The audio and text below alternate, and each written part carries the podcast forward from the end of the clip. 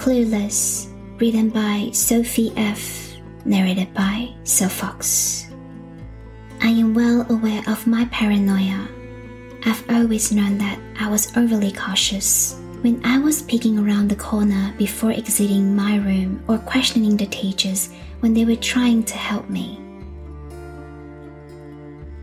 But now, no one can tell me that I'm being dramatic or being paranoid. They cannot deny the fact that there is somebody following me and somebody plotting my demise. The past few months, something has been off. At first, I would just hear footsteps behind me when walking around at night. I never saw anyone, but I could sense another presence. Then it got worse. I would see the same figure every time I walked around, a similar person when taking the T.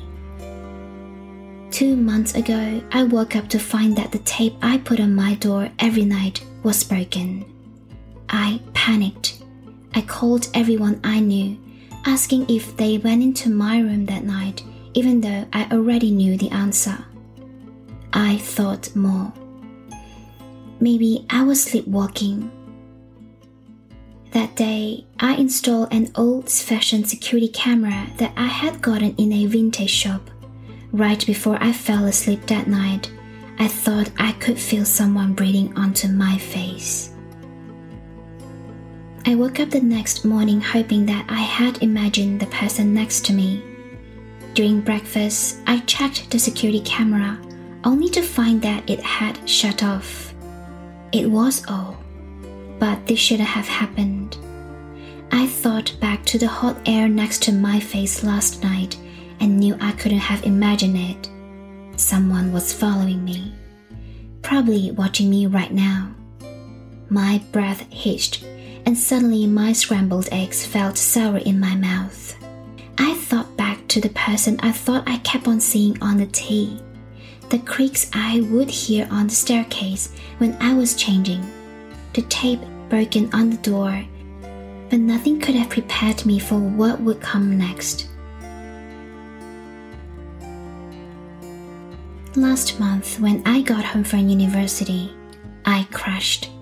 I was exhausted, but I remembered all the details even now.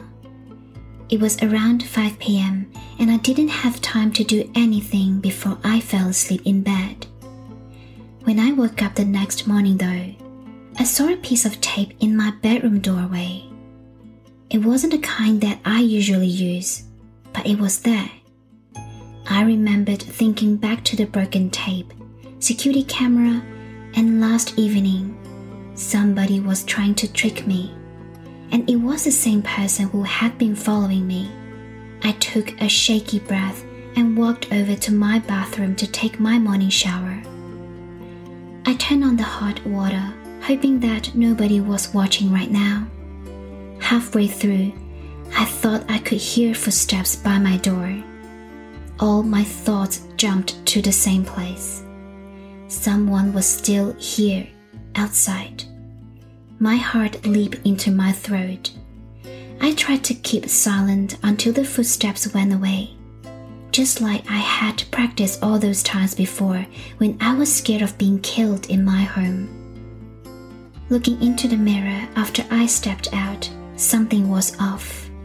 There were lines in the mirror forming into letters, forming into words, words that spelled out, You can't hide. My heart skipped a beat. I tried to take deep breaths, but it was harder than expected. Calm down. You prepared for this before, trying to behave as usual. I stepped out of my bathroom, changed, and went to my phone. Quickly, I texted my mom. Mom, someone's here. Please come quick. Stop it, Lily. Don't be paranoid. It's not that big of a deal. Mom, I'm not kidding. It's real this time. I got out of my shower and saw words in my mirror. They say, You can't hide. What does that mean, Mom? I'm scared. Help me. Lily, this isn't funny. Stop trying to prank me. I'm serious.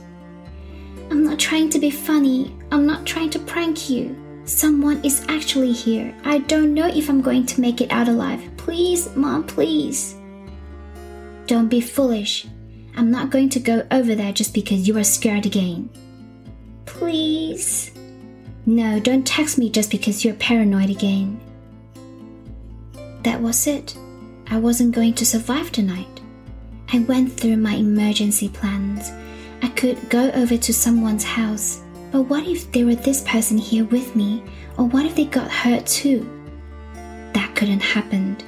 All I could do was write my last wishes and hope for the best. Just like I had planned all those times before, right? Nothing big. All of a sudden, my vision went dark. Two weeks ago, I woke up in a bed that was not mine. I stretched, trying to recall the details of what had happened before. Had I been kidnapped? Where was I? I looked out the window of the tiny apartment bedroom I was in. There was a beautiful city skyline backlit by the midday sun. I didn't recognize any of the buildings, but there were skyscrapers all around. What had happened to me? I got out of bed, then walked into the bathroom to look into the mirror. When I saw my reflection, I almost screamed. To me, the face that reflected back to me was unknown. Its eyes were blue and hooded, unlike my small brown ones. It was angular and model like, while mine was round. I was confused. How does this even happen? The body I was in did not resemble my own in any way, and I had never seen the city I was in. Then someone knocked on the door of the apartment. I went over, trying to quiet the thoughts in my head. I opened the door. The man on the other side greeted me as Angelica asked for help on the next week's quiz. I was confused. I told him that I didn't have time and closed the door. Throughout the next week, people kept coming to the door asking for help. I didn't know what to make of this and turned away each one the people started coming less and less. Now I am lost. I still do not know who am I and where I have gone. My memory has been strange the past few days. I have been forgetting the things from when I was a person named Lily. I remember the figure in her house stalking me.